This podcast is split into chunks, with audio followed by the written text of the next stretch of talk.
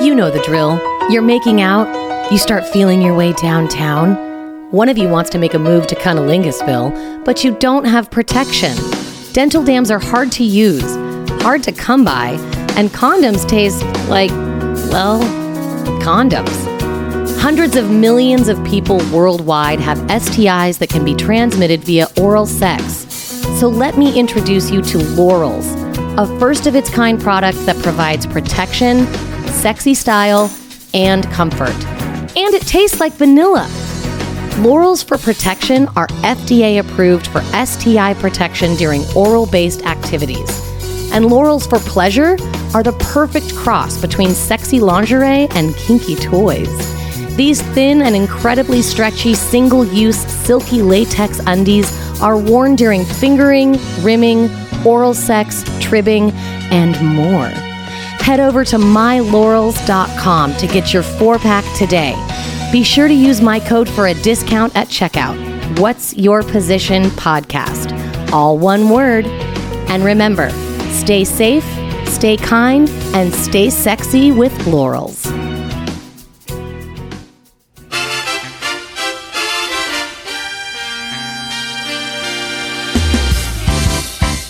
What's Your Position podcast may contain adult themes, sexual discussions, and strong language. We want everyone to be educated, but we are intended for mature audiences.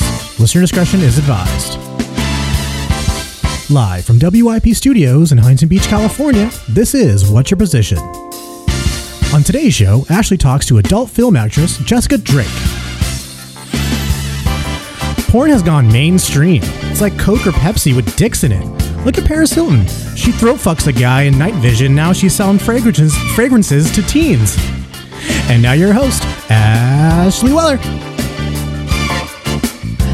Welcome, fellow humans, porn lovers. Sorry, that was a little spicy, everybody. spicy. It's spicy. She loves to be spicy. good episode for the spice.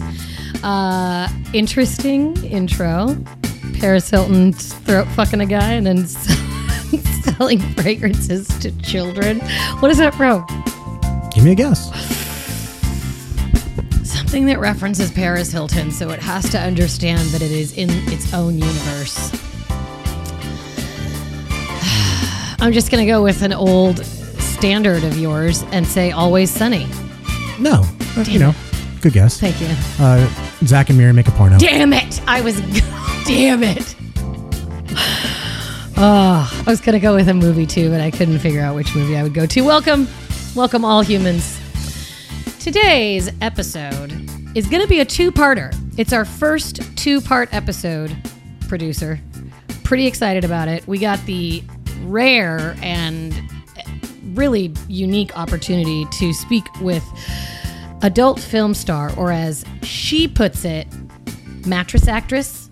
That is her favorite phrase to call herself is a mattress actress. She's like, I don't care. I call me a porn star, call me an adult film star, call me an actress, call me whatever. I'm a, I'm a mattress actress. And I was like, that's actually brilliant. Pretty clever. I like that. She come up with that? She did. Uh, so now that's on her bio when she does PowerPoints. I was honored um, when she came to my class, my human sexuality class, to give a talk to all the students, and then said, "Yeah, I would absolutely love to be on your podcast." And months went by, and I messaged, and she didn't message me back, and I was like, ah, I don't want to be that person. Like, I really don't want to be that annoying little fly that's like, come to my podcast because you're famous and hot. Gotta have to. I I know. I know. So finally I was like, okay, she's coming back for my fall human sexuality class. I'm going to pitch it to her like you're already down here. I'll buy you dinner. We can get a drink and we can do a quick podcast episode. She was like, absolutely no problem. And then leading up to it, I was like, is she going to bail? And she didn't. She messaged me and was like, I'm so excited to do your podcast. What do you want to talk about? And I was like, you and how awesome you are. Uh, she came, she did my class. She she came. She did twice. She came to the class and then she came to the bar. There you go. And uh, she, I did some research too. I did a little bit of research on her. You wait. Hold on. You did research? Get out of here. I did. Um, Get out of here. I did my normal my normal research. Um, so I do happen to know a couple of things. Uh, porn brings in $97 billion annually in the United States. Or, excuse me, globally. In the United States, $12 billion annually. That's a lot of fucking money. That's a lot of money. Oh, the air show is this weekend. One of those jet fighters, one of those like F 18s, costs $1 billion. So 12 of those jet fighters are how much it would cost to pay for the amount of porn that is consumed in this country on a yearly basis. Yeah, that, that's a lot of fucking. it's a lot of fucking. Uh, porn and adult film sites, including sites like OnlyFans, pull in more viewers than Netflix, Amazon, and YouTube Don't take a bind. Combined. Can you believe that? I, I can believe I that. can too. But like, wow, we're consuming porn. I get it. It's great, especially during COVID when you didn't have much else to do. OnlyFans was born out of necessity. As we get into speaking to Miss Drake, she's on OnlyFans. I actually wasn't sure going into it if she was and like how she felt about it. But it comes up because what we discuss is ethical porn. Have you heard of this? Have you heard of this? Have you heard of this? Uh, yeah, you brought that up. I did. Yeah, you have. You brought this up. and she is a champion for a lot of different things actually she's a champion for a homeless um, uh, movement where she goes and feeds uh, homeless individuals and provides them with toiletries and things like that which is the sponsor that we're going to bring up or the the nonprofit Charity, yeah. the charity we're going to bring up um, she also has a line of lubrication called wicked Wicked Sensual Essentials. Um, it's on her webs- website, um, jessicadrake.com. You can also go to Wicked Guide to Wicked Sex, and Jessica Drake has that website as well, where she does porn educationally. So it's like watching your favorite porn star give a blowjob and then explain how she's giving the blowjob so that people can learn how to have sex from their favorite porn actress or from someone who's been doing it and kind of knows what she's doing. Is it for um like for household uh porn like sex or because my mind went to like the schools that teach you how to do WWF wrestling. No, she Okay. no, it's for the individual. Like it's for she has one on things uh, up. she has one on masturbation. Okay. She has one on anal I'm sex. pretty professional and that's I mean I'll listen to her. Guys maybe a little more Oh, professional gotcha. with their masturbation techniques, but for women it might be a little more difficult.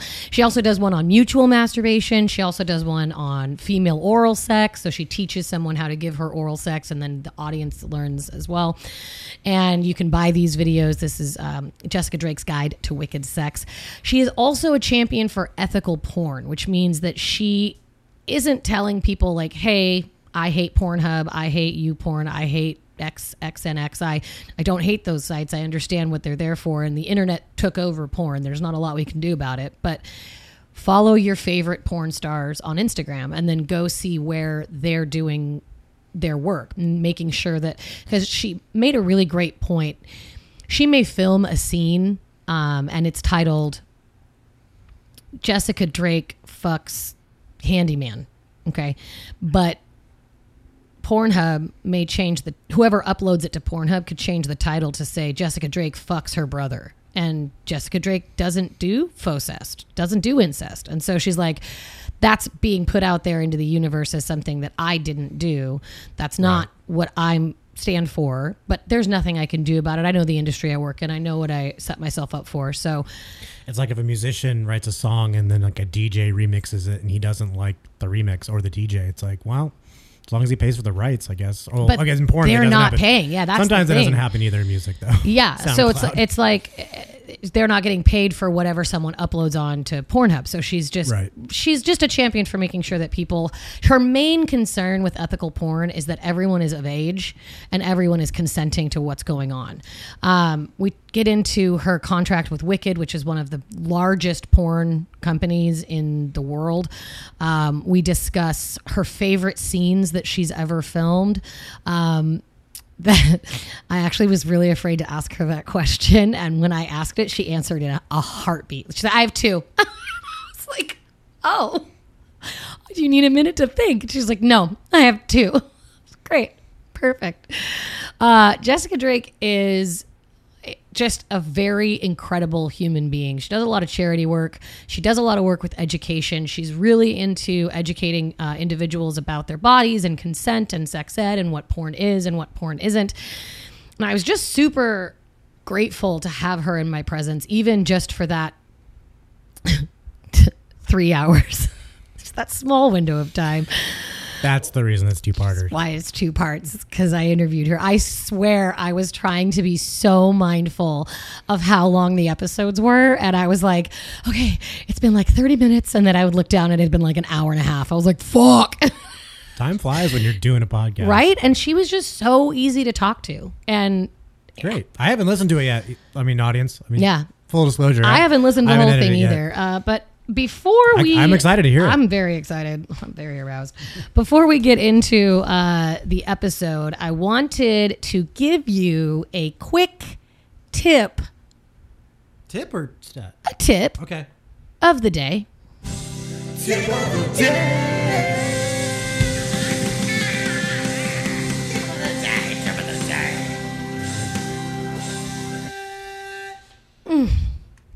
It's like a Tibetan singing bowl.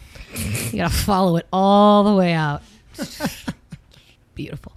Thing of beauty. Ethical porn, otherwise known as fair trade porn, is sex positive pornography that centers around conscious business practices, meaning the actors are being paid fair wages, all pleasure is consensual, working conditions are safe. So there's a lot of times when people just upload gonzo porn and they're having sex in the back of a van. That's not safe. Where's your seatbelt? Where's your seatbelt? It shows diverse bodies, um, all body types, all genders, all sexual orientations. It's not seen through a heteronormative male gaze. It's sex for everyone, basically, is what ethical porn is. Um, it isn't heteronormative, meaning it isn't just about um, a guy pounding a girl or lesbian sex for the sake of lesbian sex. It's actually that everyone there is happy about what they're doing. I love porn. I think porn is great. I think it's an amazing tool to help individuals feel seen, help feel represented. I think it's a great way to expand your sexual horizons, to kind of figure out if you want to try new things. I think it can be a great way to get to know your body and the bodies of other people. But I do think that it can be harmful when viewed for the wrong reasons. And if you're viewing porn because you want to watch a girl get choked until she passes out, that's probably not a healthy type of porn that you're watching. But if you really enjoy a girl getting her nipples sucked until she comes, great. Fuck yeah, continue watching that shit. Ethical porn might be a little difficult to find because you don't necessarily know if the free porn that you're viewing was done in an ethical manner. Because usually the holding up of the IDs so that everyone knows that everyone's of age gets cut out and only the good stuff gets put up. The foreplay leading up to the cum shot gets cut out because nobody wants to watch the foreplay when they're on a free website. Um, did you know how long the average amount of time spent on a porn website is? Um, the average. The average. Um, I would. S- I'm gonna go six. No, well, one six minutes and nine. That'd be seven minutes and thirty seconds. Or seven minutes. Yeah, seven minutes and thirty seconds. Yeah. That's sixty nine. 69 Yeah. seconds. Yeah. Stupid. Sixty nine uh, minute or whatever. Yeah. It's 18 minutes. Oh, really? Yeah, from start to finish because you got to find the one you want, right? So you log on, you go through. I don't think my average is that big.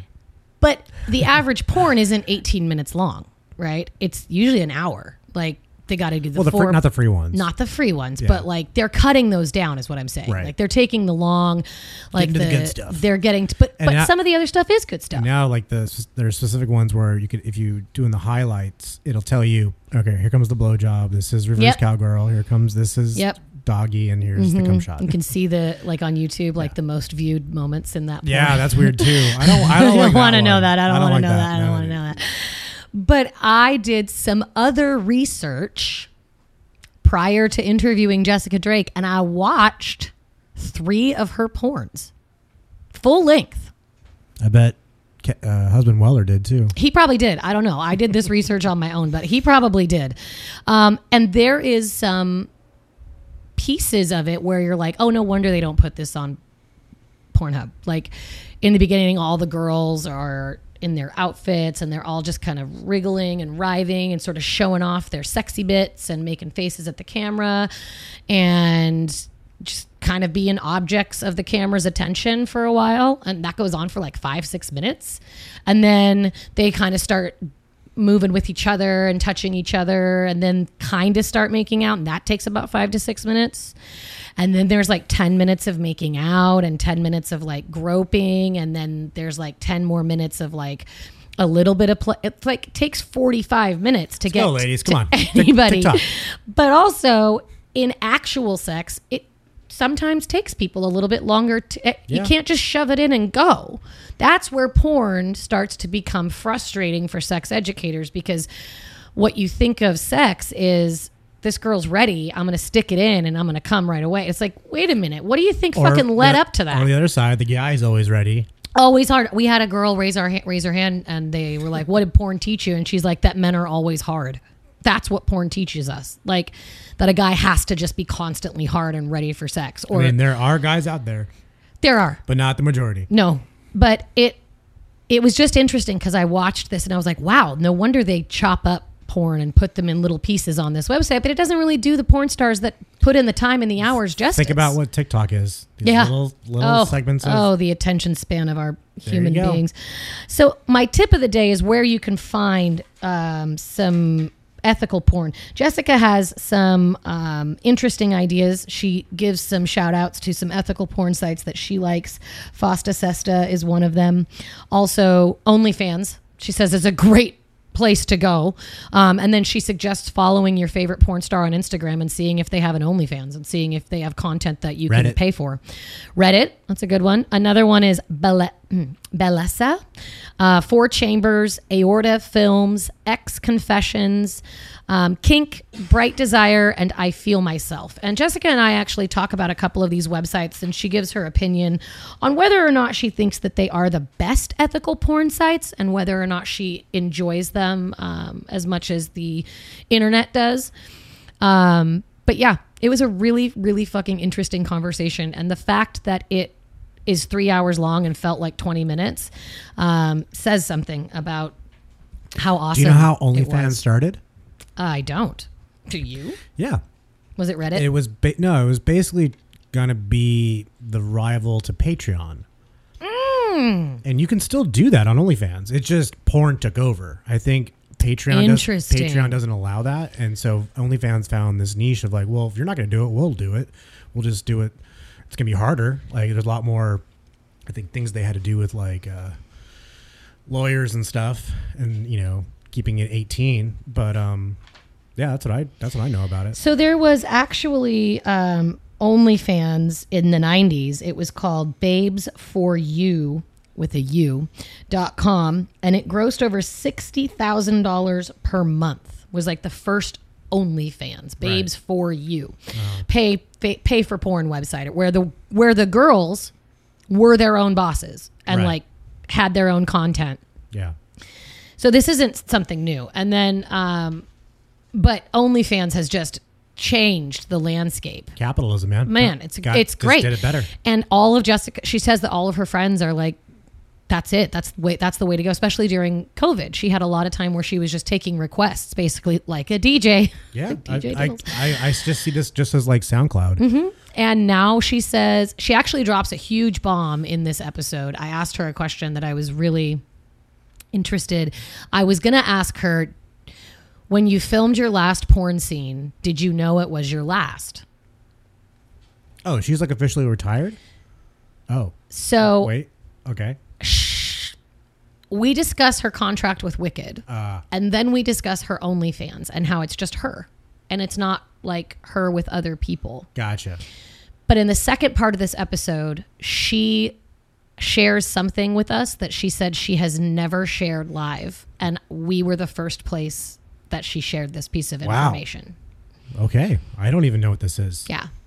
Uh, we're going to tell you the stat of the day at the beginning of this episode and also at the beginning of the next episode because I reveal the stat of the day in the second part of the episode.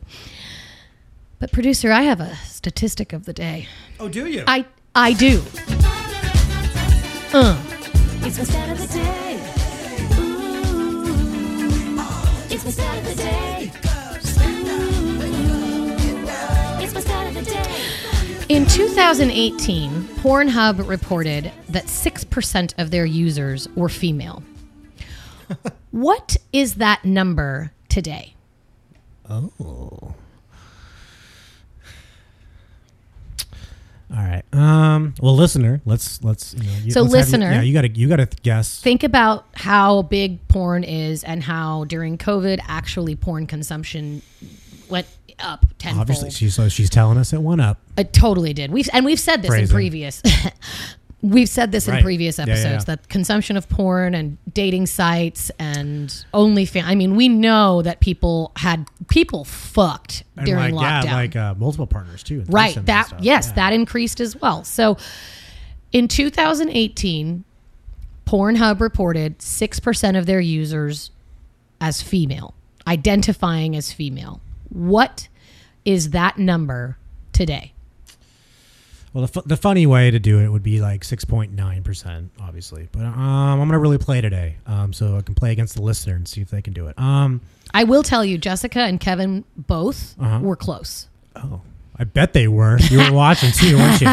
Um, that's called edging, Ashley. Um, I've learned a lot from this podcast. Um, I'll go. So wait, it's not how much it's increased; it's what Nope. it is right now. What is the Okay, number today? Uh, I'll go twenty five percent. Okay, 25%. that's still pretty big, but like kind of low. Yeah. And when we do the intro for the second episode, no poker. I'm getting poker face. I'm getting nothing from you. nope, nothing. When I do the intro for the second episode, I actually, you know what? You're going to have to listen to the episode to find out. The whole yeah, you're gonna yeah. You. Oh, I'm not telling you.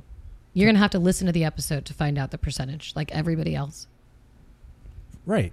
Yeah. I was going to tell you at the beginning of the next episode, but I'm not. I'm not going to tell you. I'm going to Oh. wait until the episode. Even I'm confused, listener. Okay, Sorry. you got it, Ashley. So, before we get into the episode, I just want to thank Jessica Drake and um, thank her for her time, her friendship, and just for being a kind human being. Um, the listener's probably pissed, uh, but there's no video of this. So, yeah, I'm sorry. I'm, no, no. I've been no, I'm busy. We wouldn't have had a video anyways because we did we did this episode at a bar. So just for everyone listening, True. if the sound is a little funky, it's because we recorded this at a bar in the Orange Circle because Jessica had driven up from LA to do my presentation for my class, and I wanted to make it as easy as possible on her. Stay in Orange. We went to one of my favorite bars, unofficial sponsor, 1886. They were so fucking accommodating and said we could come No back Four Sons. anytime. That we well, it's right by my school. yeah, They said we can come back anytime we want to do an episode. great. Um, and Jessica had French fries and was very happy. Um, and they have good food there. they have great food there. Uh, and so thank you, 1886, for your hospitality. And thank you, Jessica, for your time. Um, listener, here is part one. well, I just want to. I want to give you a thank you. Oh. big girl Ashley did it all by herself. Not all by myself. Husband Kevin Weller Oh, okay. was a fucking champion. I I wasn't there. That's what I'm just saying. Is I was Robert some- Main was not there. He has been working tirelessly on a show for 21 straight days, and there was nothing he could have done day ten right now. to get out of this. And we weren't going to move Jessica, and he couldn't move work, and so we made it work. And husband Kevin Weller just big You didn't fat tell props. before. You didn't tell me, and then when I saw like the photo that he was there, I was like, oh, I felt a little more relieved. Tech- Absolutely. he's pretty. He took over the computer. He took over the. He wore the headphones. He told us if we sounded good. He asked Good. good. He gave input at perfect times. He was the perfect stand-in, and we love him dearly. So a shout intern. out, Good intern. great intern. Shout out to husband Kevin Weller for his his help. I did not do it by myself. I will not take that credit, but I did. Um, You're still a big girl. I did the big girl. I wore my big girl pants and I did the podcast and it, it didn't get deleted and I didn't fuck it up. Yay. And we got Jessica Drake. So I really, really hope that everybody loves this episode. Remember, it's a two parter, two parts. We'll be back for the outro in uh, just a bit, um, but enjoy the first hour and a half with the one, the only, the sexy as fuck, Jessica Drake.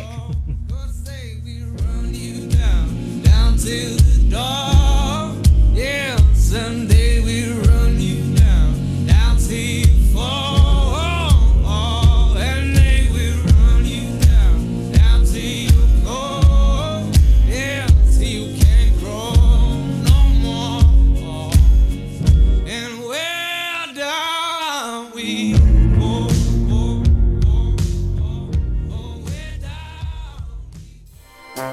Ever waddle to the bathroom after sex, towel between your legs, desperately trying to keep the freshly delivered load from dripping down your leg and onto your hardwood?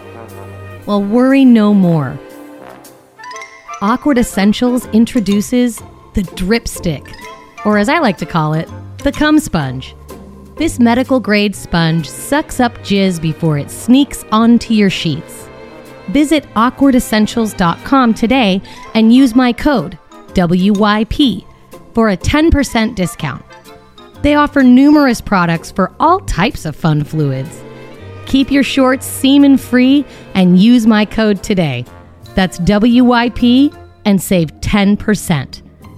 Awkward Essentials, making bodily fluids less awkward.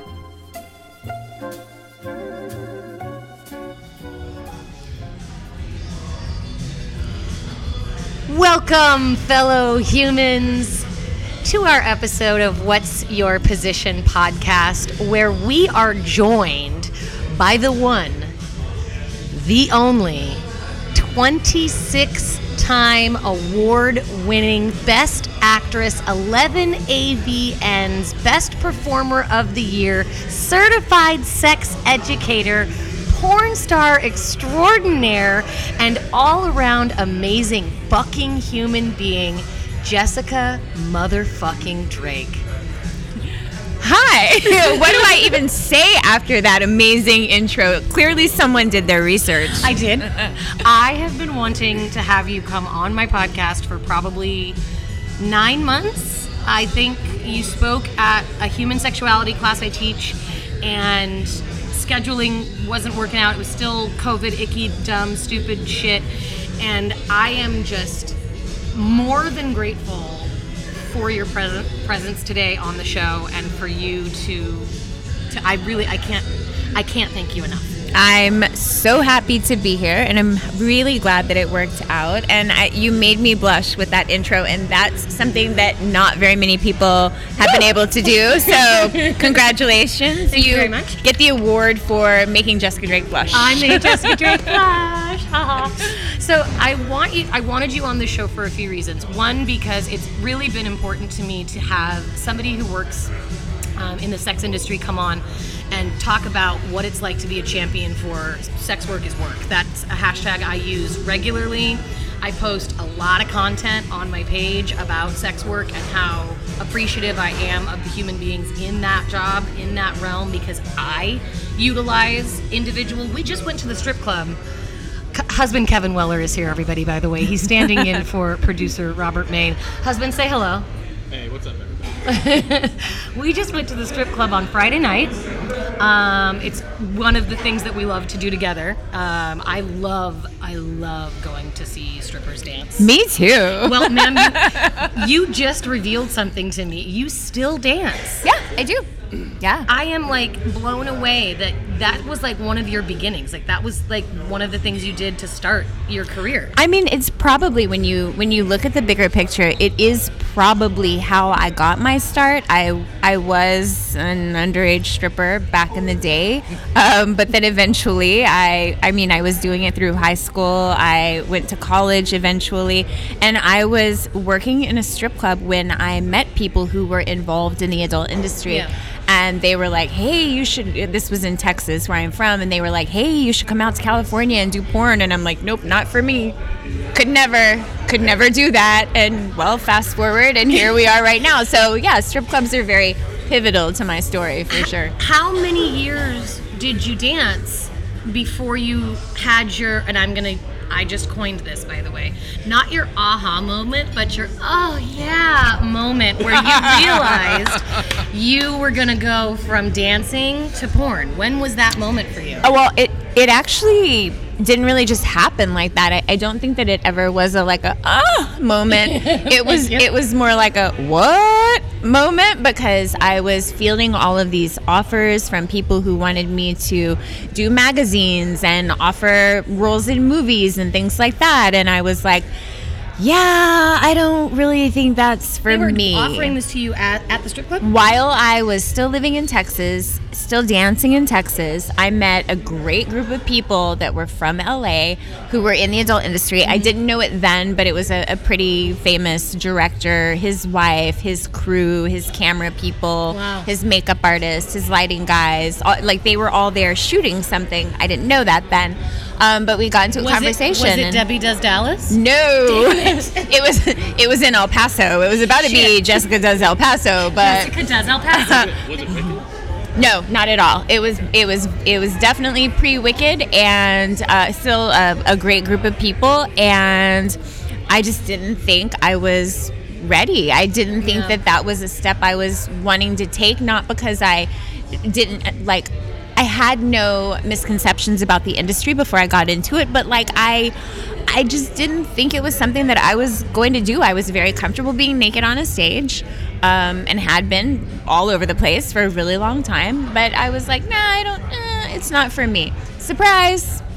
It was for it's me. It's for you. It's for me. knock, So- knock. It's for you. and, ev- and eventually what ended up happening was they invited me out here and i was like by this time they had gotten to be pretty close friends of mine so i came out to visit them and they jokingly offered me a part. So like they had offered me a part in probably a dozen movies.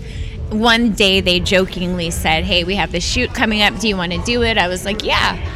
And they thought i was kidding and I, you know, we were like, uh, "Are you serious? I'm serious. Are you serious? I'm serious. Are you serious?" So I actually shot a boy-girl sex scene before a girl-girl sex scene because that's not really the way things normally work. Like maybe a girl will get in and do like a solo scene, and then a girl-girl scene, and then a boy-girl scene. No, there's there's a linear process to how porn normally works. I mean, I think there used to be more than there is now. so yeah. you, in porn, it's a it's a solo scene. Usually, when a girl doesn't know for sure if she wants to get into the business, it's easier just to do a solo scene, just to kind of test out the waters. And yeah. your first scene, boy girl boy girl. yeah yeah yeah boy girl in a house in malibu uh, in a bedroom downstairs with the sliders open to the beach so like the waves are crashing i can smell salt water i'm on these like crisp white sheets You had a and- fantasy for a first porn. but I really did. Oh.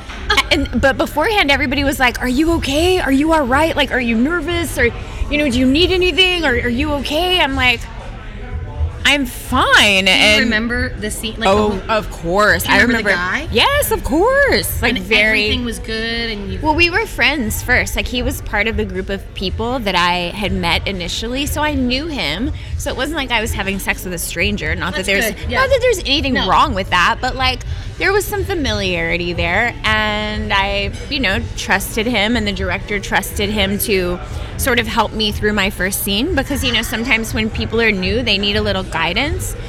But I didn't apparently um, because we started out, and all I remember is as soon as they were all set up and ready and took photos before the scene. Those are pretty girl photos, that's what they call them. And then we started the scene and we never really stopped. I mean, we just had sex all the way through.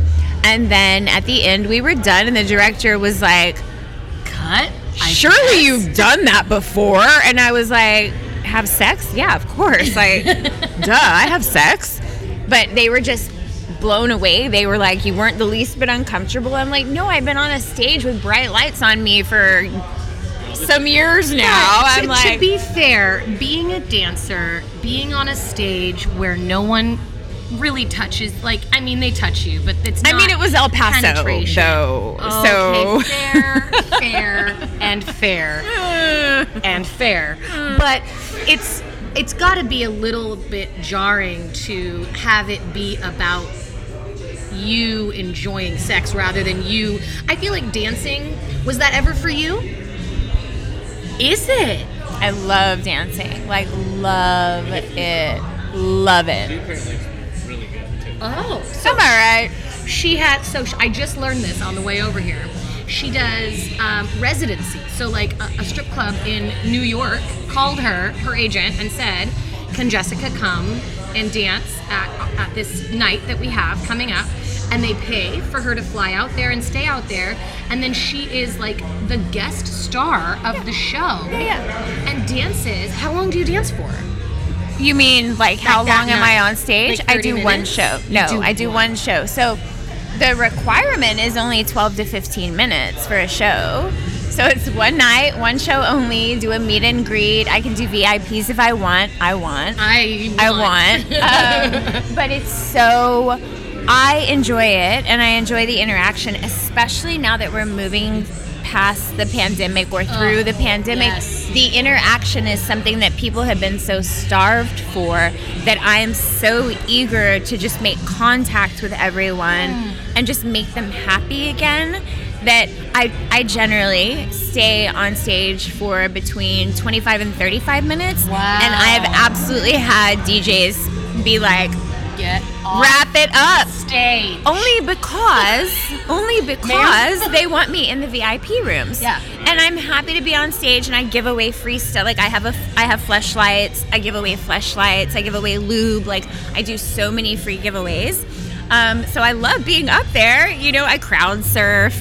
I bring people up and make out with them and everything. Like Oh it's, my it's amazing. God. Um, but Could then at some point, I have to get back to work. Could you imagine going to a strip club and Jessica Drake is there and she brings you up on stage and makes out with you? Like that would blow human beings' minds. It does are not suck.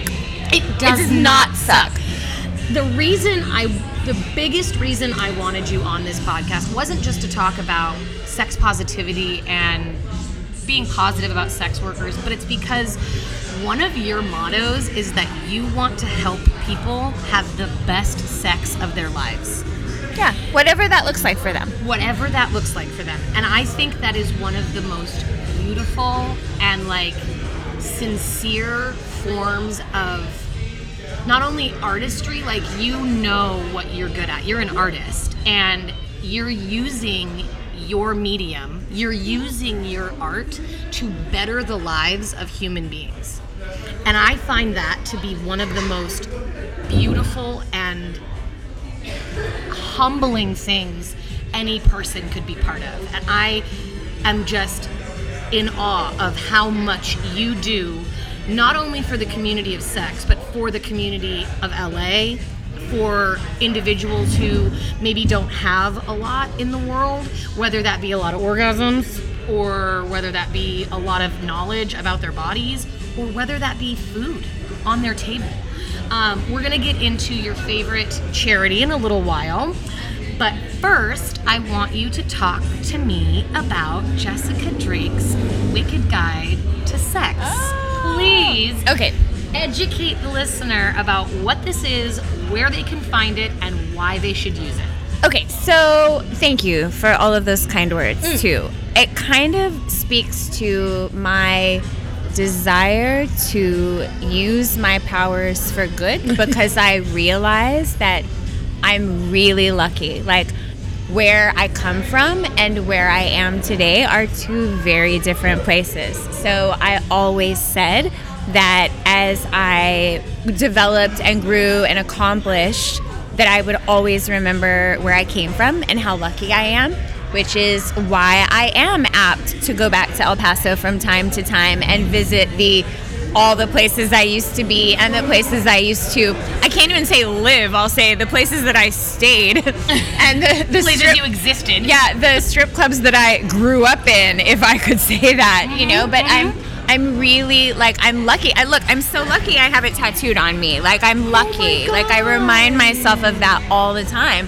So I decided that I'm so lucky. I, I just want to use my powers for good. One of the ways that I do that is sort of balancing what people see on screen as that fantasy performer that's capable of double penetration and You had can to say, look I had to you can say double penetration and it's fine. except I know. okay I see it. all right I see Um, it. so we'll just say DP, DP. like Dr Pepper but way different Way, but like I can be that person and I can but there's a lot more to that, right? Like I can be that fantasy person, a performer that does all the things that loves group sex, but there's also a, a lot of other facets, like a completely different component of myself that the people that are just there for the fantasy, they they rarely get a glimpse of, but it was one of the things that made me change my trajectory towards sex education.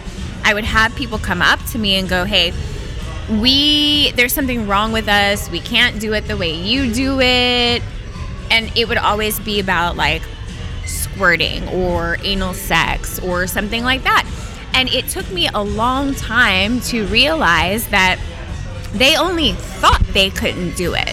They just didn't understand how it was done. It's not that they couldn't do it, it's that no one Right. has ever said, hey, if you would like to squirt, this is how you can go about doing that. Right. Or anal sex has different steps than vaginal penetration. There's Yeah.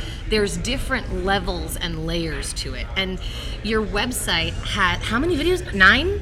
14. Okay, I can't count. That's okay. Um, I, I, I have a guide to watched- wicked sex counting. you- I watched the anal guide to wicked sex. Mm-hmm. Yep. Um, I really want to watch the squirting one. Yep.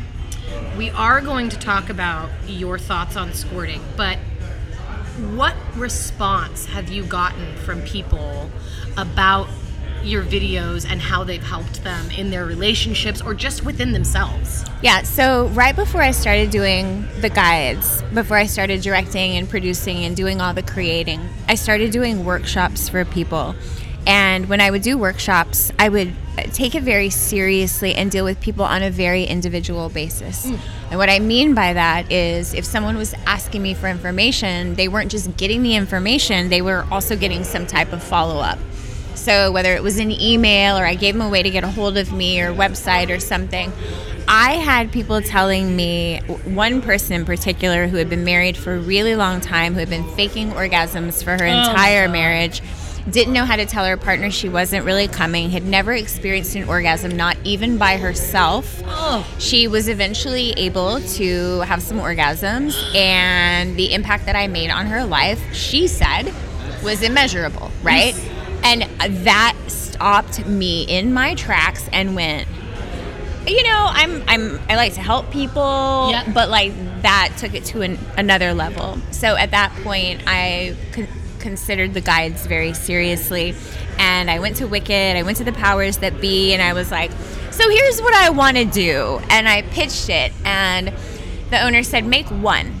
Do one guide and we'll see how it does. We'll see how they receive it. Because at the time, I wasn't a certified sex educator. I was a performer with a lot of knowledge.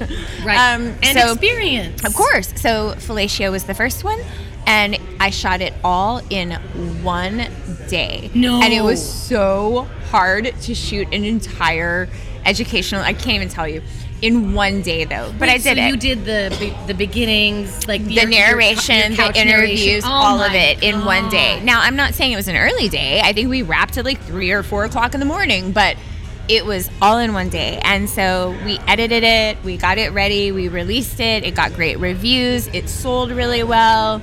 Then I got to do the rest of them.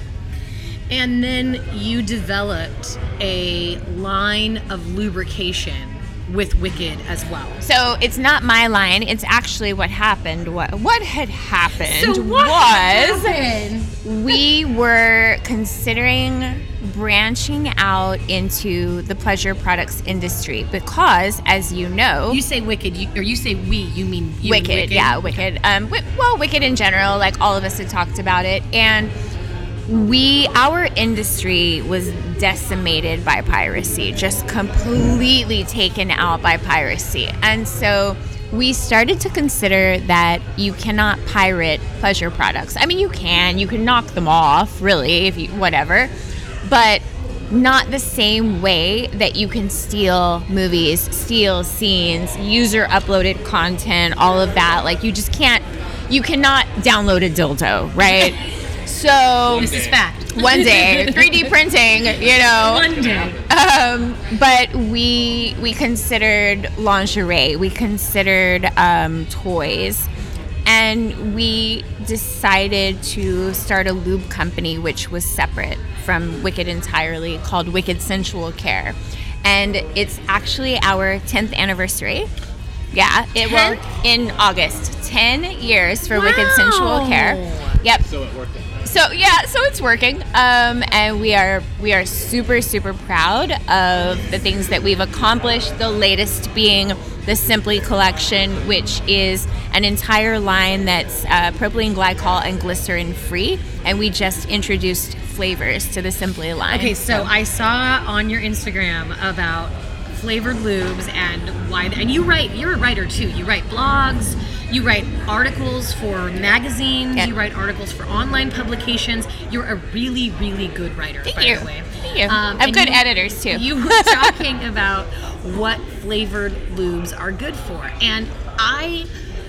I know my listeners and I also know my students absolutely have a hard time with condoms sure, because they Yeah. taste like condoms. Yeah. And I just discovered a new product that I am in love with called Lorals. Have you heard of them? Yes, and I I know the people at Loral. I'm excited about this. They're fantastic. They have FDA approval even. FDA. up- uh, Do you It's know how deal. amazing this is? Yeah, oh, but they're huge. So, one of the things that is one of the biggest cruxes in my education history is when I go and speak at a school. And I'm talking to these students about how to prevent STIs, and I talk about using condoms. Never fails, a girl walks up to me and says, But what if I don't have sex with someone who has a penis? yeah. What sort of protection am I supposed to use? Where's my barrier method? Yeah. And I'm like, girl, if I fucking had an answer for you, I would be a millionaire because I don't know. And they aren't technically FDA approved for uh, female to female sex, but they can be used during tribbing, mm-hmm. which can protect both people Yep. from transmitting any STIs, which is amazing because you can use lube with them. Yes. they stick to your skin and like all of the pieces and all of the labia are like you can feel everything. I'm in love with. You're a this fan of them, clearly. I'm in love with this product. I love that. I told her about it. He did. He found them and was like, "You need to call them and talk, or email them and see if, if you." And they're sending me like free pairs. I'm sure. so yeah, I met them years ago when they were first starting, and I was FDA like, "That blows my mind. brilliant." But I It's feel like brilliant. your lube and their product are two things that need to make a baby. You hear that, Lorals? You hear this? like the peach, the peach lube, Sweet peach. sweet peach lube on a like. Give me cunnilingus with the Lorals on and enjoy my peach, bitch. Like go. I think we have our soundbite for this episode. I think the name of the episode is "Enjoy My Peach, Bitch." That's, yeah, that's it right. Agreed. So now I know to send you Sweet Peach. Please send me Sweet Peach. I'm so excited. But for you, being in the, can I? Call, okay, that was a question I was going to ask. Is it? Is there a way to say it? That doesn't like if I say your time as a porn actress, your time in the porn industry. Is there a more appropriate No, term? I do not. I mean, when I when I did my bio for the presentation that I did earlier today, noticed. I, so here's the deal. I am not a super fan of writing my own bio. It's just there's just something about it. Like I say some nice things about myself, and I look back and I'm like, wow, I did a lot of stuff. Like, how do I pick my top three things or whatever? And I also I just don't like talking like about I know, boasting about all the stuff that I whatever. And so I decided to change like acclaimed adult actress or porn performer. I just put mattress actress.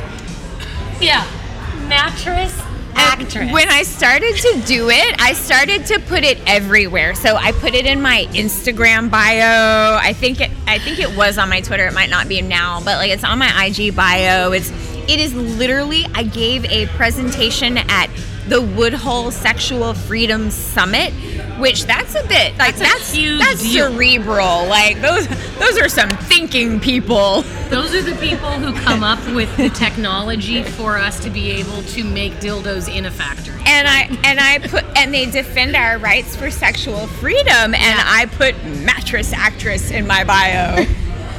Bravo. and I just say it like what? Like mattress actress. Like You were in the porn industry since 2006. 2000. We'll say Ish. about 2000. Yeah. Okay.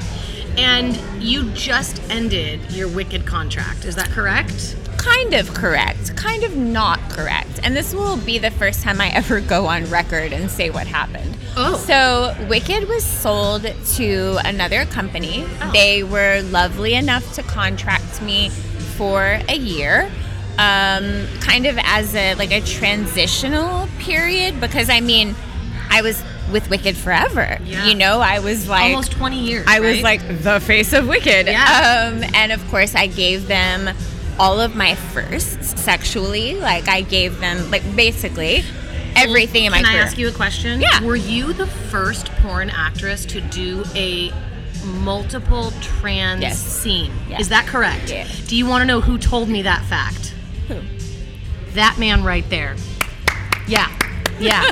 he, he was like sending me facts today. He's like, Did you know that Jessica Drake was the first actress Mm-hmm. to have um, a scene with multiple trans women? And I was like, what? before it was cool. Yeah. And the reason that I started working with trans performers on camera is because I was already having sex with people who are trans in my personal life. And Mm-hmm. I got to a point in my career where I just decided that it was more important to me to portray authenticity than it was to do scenes that people expected me to do. And Yeah. also, it was a bit of a fuck you to the people who thought, oh, well, that's not okay. Like, no crossover performers, like, that's not okay. So I just Also, decided to. stigma out of it too. When you go and you see, and I hate the way that they're. That's another thing that I really can't stand is when I see your name on something, and like it says. Jessica Drake with a she-male. I'm like Jessica Drake would not fucking Never. approve that title. Like, Never. get your get that out of here.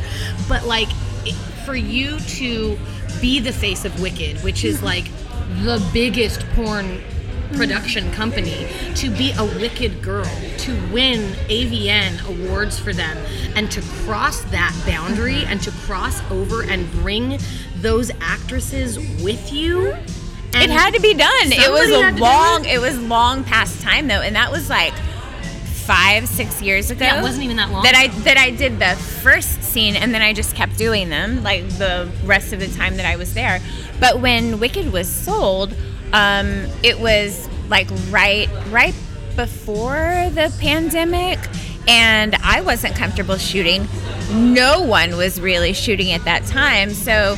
I would do these daily vlogs uh, for Wicked.com. It would be like a minute with JD, whatever, and it would be like me out in the middle of nowhere with a COVID mask on, with like cops trying to get me to get in the car and not be out in public. Like it was just bizarre. it was depressing and bizarre, but I I tried to do some type of content. I did solo live shows for a while. And then when it was time to start shooting again, honestly, they weren't willing to shoot me with condoms. And no, and this is the first time I've ever Wicked gone on was the record. first Well, Wicked was the only company that was condom, Condom only. only. Condom only, right. And so with the sale, they said, Hey, are you, and we talked a lot about it. They were like, Are you okay being condom optional? And I'm like, Hey, I love the idea of giving everyone a choice if it's truly a choice. If you hire a performer and they want to use a condom, you don't give them a hard time. Because as a director, I encourage whatever type of safer sex practices someone wants to engage in. So I made a whole career when people told me I couldn't. I made a whole career off of only working with condoms. Yeah. And then the company was sold.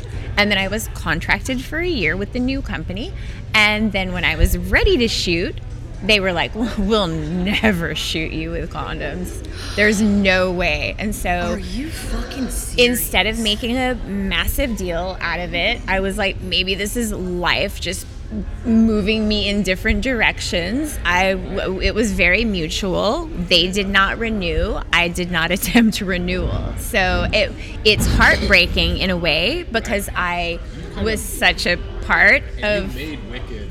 you made Wicked Wicked- what they were. and Wicked made me. Right. So it was very mutual, but the budgets are not the same anymore. The directors are not the same. The performers are not the same anymore. And I'm not saying they don't have anyone over there. They do. They have a few people that I'm really fond of. But it is not where I came from anymore. So I think that porn. I was going to talk about this with you. Um, and then we're going to take a, a quick break.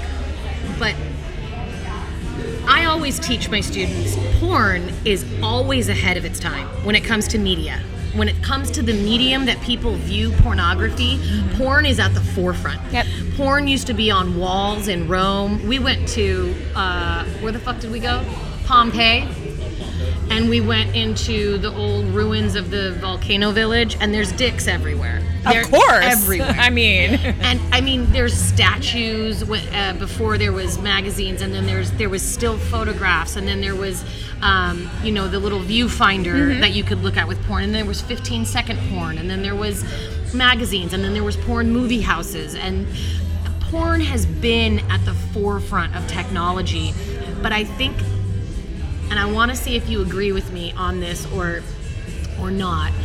I think the internet killed porn. Yeah, absolutely.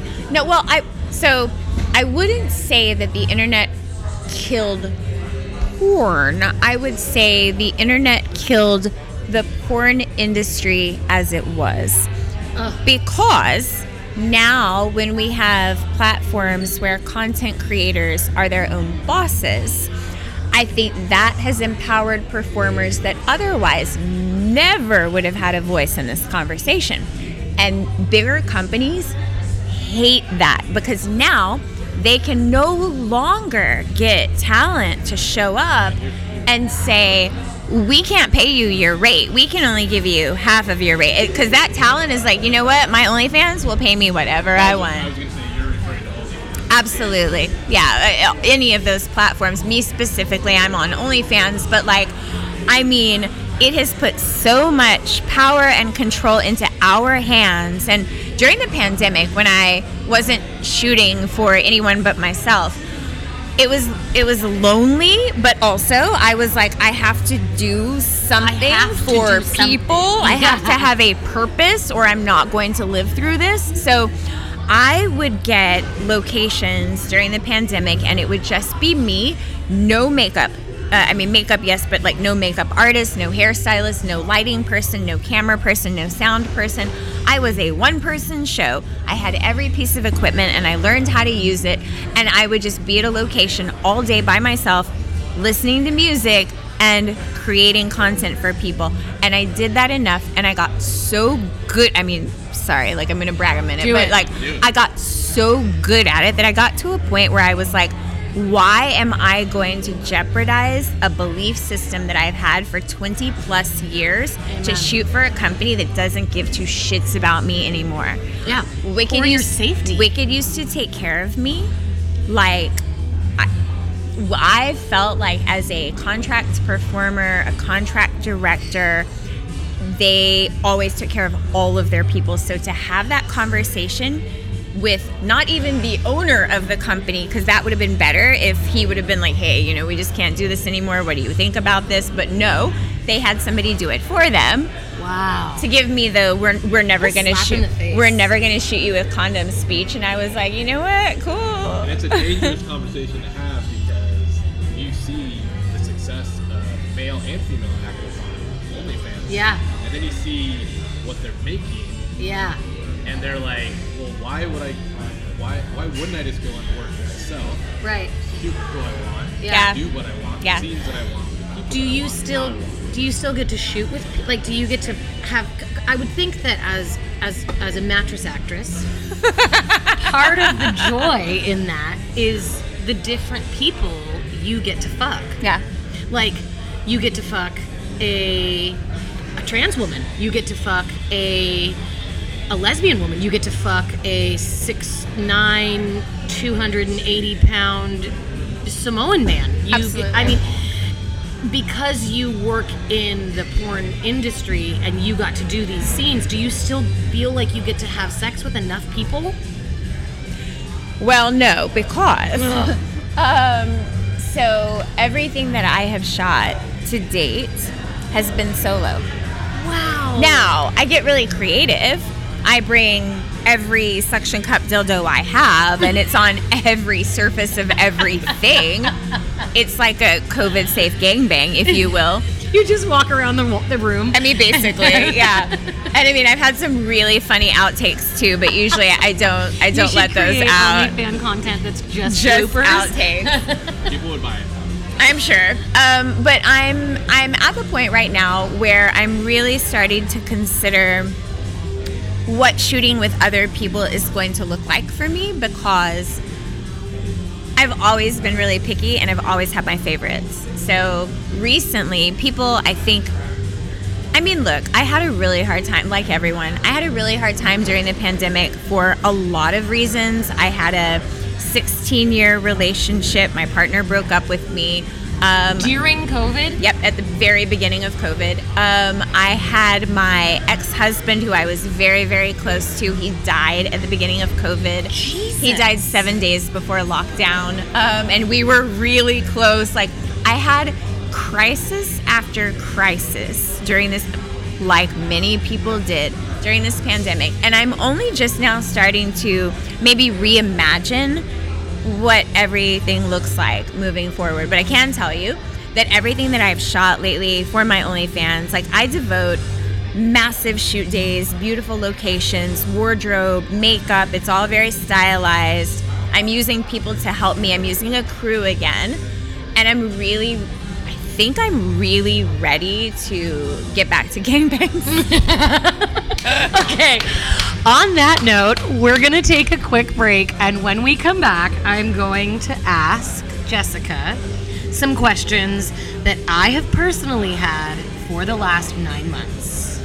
Join us in a second. What's Your Position podcast wants to hear from you. Call 513 6969 SEX anytime and leave us a message.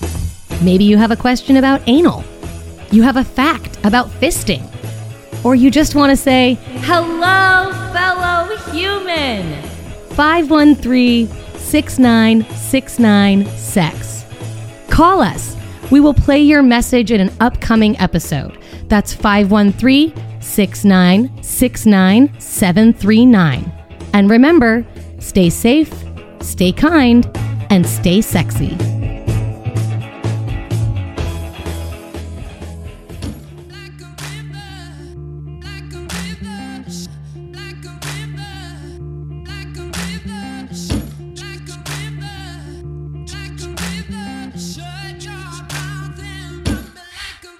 Welcome back, fellow humans.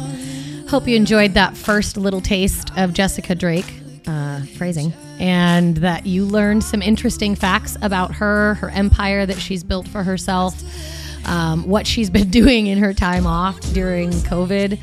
Um, we discussed ethical pornography, what it means, um, where you can find it. She had some great ideas. Pink and White is a website that she loves uh, Jiz, Jizlee. I don't think I'm saying it right. J I Z Z L E. Jizlee, I guess, is a re- is another one that she really likes. And we wanted to go ahead and plug her charity as well. Feed the Streets underscore LA. So there's Feed the Streets LA and there's Feed the Streets New York. Um, and she started this during COVID. She just started to go out into her community and give food and toiletries to people who were living in Skid Row. And she started seeing the same people week after week who were doing the same thing. And so they formed a charity and they became a charity all by themselves, just feeding people. And she says every single Sunday she goes to a specific street in Hollywood and she gives out trays of food, hot food, coffee, donuts, um, blankets, clothing, toiletries, and you can donate. Um, go to feed the streets underscore la on instagram is where you can find out all of their information uh, and mainly jessica drake's instagram um, i follow her on instagram by the way she followed me back and she followed husband kevin weller and I have talked to her in our stories, and she talks back to me. So we're like best friends. We're clearly best friends now. You may have also heard me. follow Ram Art Media.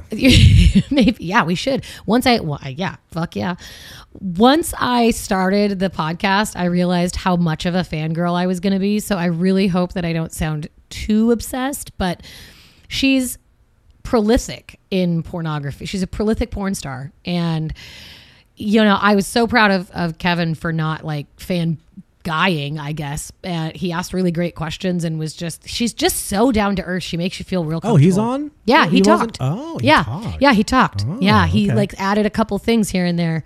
He's Um, for my job now. I see how it is. I see how it is. He's coming for you. I see you, Weller. He's downstairs. He can hear me. he can hear. Uh, but yeah, this first part is is perfect um, to end with, and we will be releasing the second part um, soon. So please make sure you check us out on Instagram for updates. Um, we will also be um, discussing some giveaways, so stay tuned for that. Some Jessica Drake themed giveaways as well. Uh, check out our sponsors. Uh, Four Sons Brewing. They have three locations in Huntington Beach. They're fucking phenomenal. They have a fuck cancer beer out right now, which is really amazing. I saw that. Yeah. Yeah, in in correlation with fuck cancer, and then also Lorals. These are FDA approved, STI protective, latex based underwear. You can get a four pack from mylorals.com Where is it? Where is it? and use Don't my. Oh, yeah, let me show you. Real quick.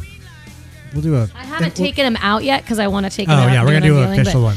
This is what they look like when they come to you. This tiny, cute little package, and they're right inside. Use them during your period. Use them for rimming. Use them for kink. Use them if somebody has stubble. Use them for tribbing, Use them for anything your heart desires, really. And use my code for a discount. What's your position podcast? All one word. Get that discount. Let Lorals know that you heard it here. Um, help us out. We get a and little, help us. We get a little, piece. we get a little kickback. Get a little piece. get a little get kickback. Uh, thank you so much for tuning into this first half. I hope it entices you to listen to the second half. Remember, as always, stay safe, stay kind, stay sexy.